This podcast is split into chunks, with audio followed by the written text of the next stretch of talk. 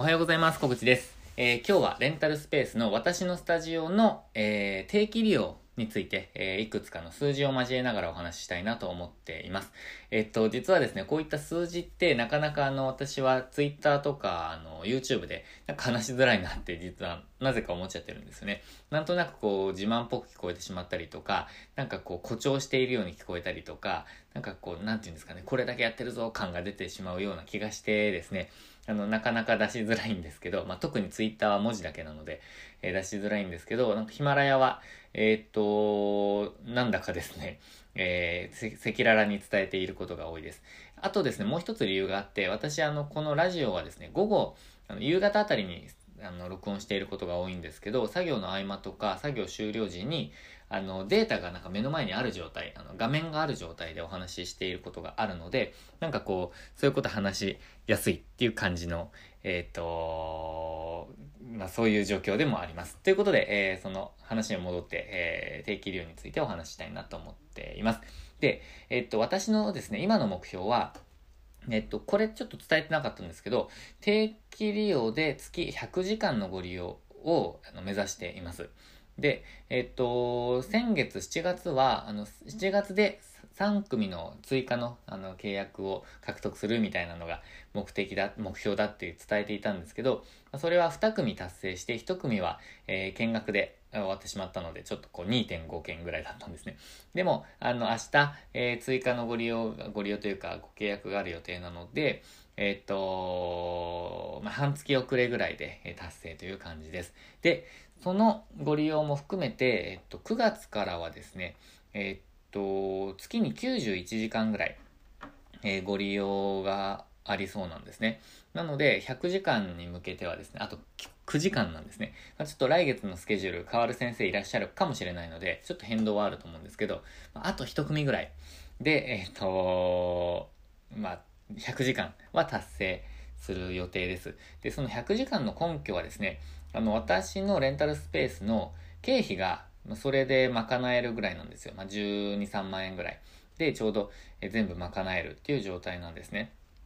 なので、えっと、まあ、定期利用で家賃を賄えるっていう状態からまた一歩進んで、経費も全て含めて、えっと、定期利用だけで賄えるという状態まで持っていくことが、えっと、できるっていうのが100時間。というか、まあ、実はこの91時間の段階でちょうどですね、本当にもうジャストぐらいで、えっと、定期利用で、えー経費も賄っえた、賄うことができたっていう状態ではあるんですけど、まあ、あの、100時間の方がキリがいいのと、えーまあ、経費にも変動があると思うので、100時間を目指しています。ということでですね、あと1組ですね、あと9時間、えー増やせればなと思っております。なので、えっと、方法は2つですね。えっと、まずは、新規の、えご契約を、ま、獲得するべく動くっていうこと。もう一つは、え今ご利用いただいている先生の枠を増やせるように、えサポートしていくっていうことですね。で、それは具体的には、えっと、やっぱり集客がうまくいって、教室を、教室の枠、時間を増やさざるを得ないっていう状態になると、えーご利用いただけるじゃないですか。なので、まあ、そこをですね、あの、目指して私も、えーまあ、先生のサポートもしていきたいなと思ってますし、まあ、それは私とか、スタジオですね、スタジオの利益にもなるので、あのーウィンウィンの関係になれると思っているので、まあ、そこを全力でやっていきますし、まあ、やっているっていう状態です。ということでですね、あと一組ですね。一組か、まあ、9時間か、えーという状態です。で、えっ、と、私が思う、えーまあ、もう一、もう一歩ちょっと踏み込んでお伝えすると、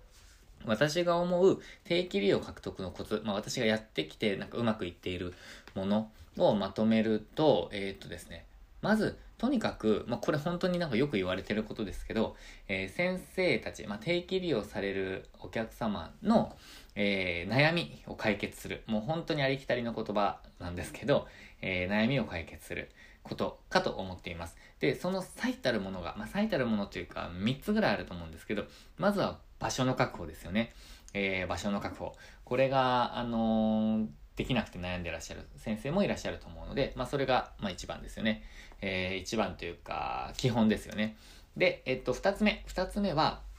えー集客ですね。集客については、あのー例えばこれまでどこかのスタジオにこう加盟されていた方とか、どこかのあの、なんかこう、教室とかで、なんかこう、集客はその教室がしてくれていたっていう方は、なかなか集客に対して、あの、まあ、恐怖心があったりとか、あの、もしくは知識がなかったりっていうことがあると思うので、まあ、そこのサポートですよね。で、もう一つは、えっ、ー、と、発信活動。まあ、これは集客に入るか。えー、そうなると、えっ、と、収益化ですよね。収益化。えー、で、収益化についてはいろんなアプローチがあると思うんですけど、例えば収益の分岐点などについてお話しさせていただくとか、えっ、と、ご利用料金が、まあ、その、先生の、え教室の、まあ、収支に合っているかどうかとか、えーとまあ、そういうこともいろいろ重なってくるんですけどそういうことも含めて商品設計からあのお話しさせていただくこともあるのでそのあたりがすごく、えお客様にとってうちのスタジオのお客様にとっては、えーと、価値に感じていただいているようなんですね。なのでそのあたりをもっときめ細やかにやりながら、えー、既存のお客様にはさらなるサポートをして、で、新たなお客様にもいろいろアプローチしていきたいなと思っております。ということで、えっ、ー、と、今月ですね、あのー、今月というか9月から、えー、この100時間達成できたらとは思っているんですが、また動きがありましたら、えご報告させていただきたいと思っております。ということでですね、これ聞いてくださってる方で、レンタルスペース、え運営されている方、えいらっしゃると思うんですけれども、え定期利用の獲得、まあ、特に田舎では定期利用の獲得に全力で動いていただけたらと思っています。まあ、それ以外の時間帯を単発のご利用で埋めていくと。で、そこが、あの、純粋な利益になっていくっていう感じの方が、えー、精神的にも安心しますので、おすすめの方法です。ということで、えー、今日も最後までご視聴いただきましてありがとうございました。今日もチャレンジできる一日にしていきましょう。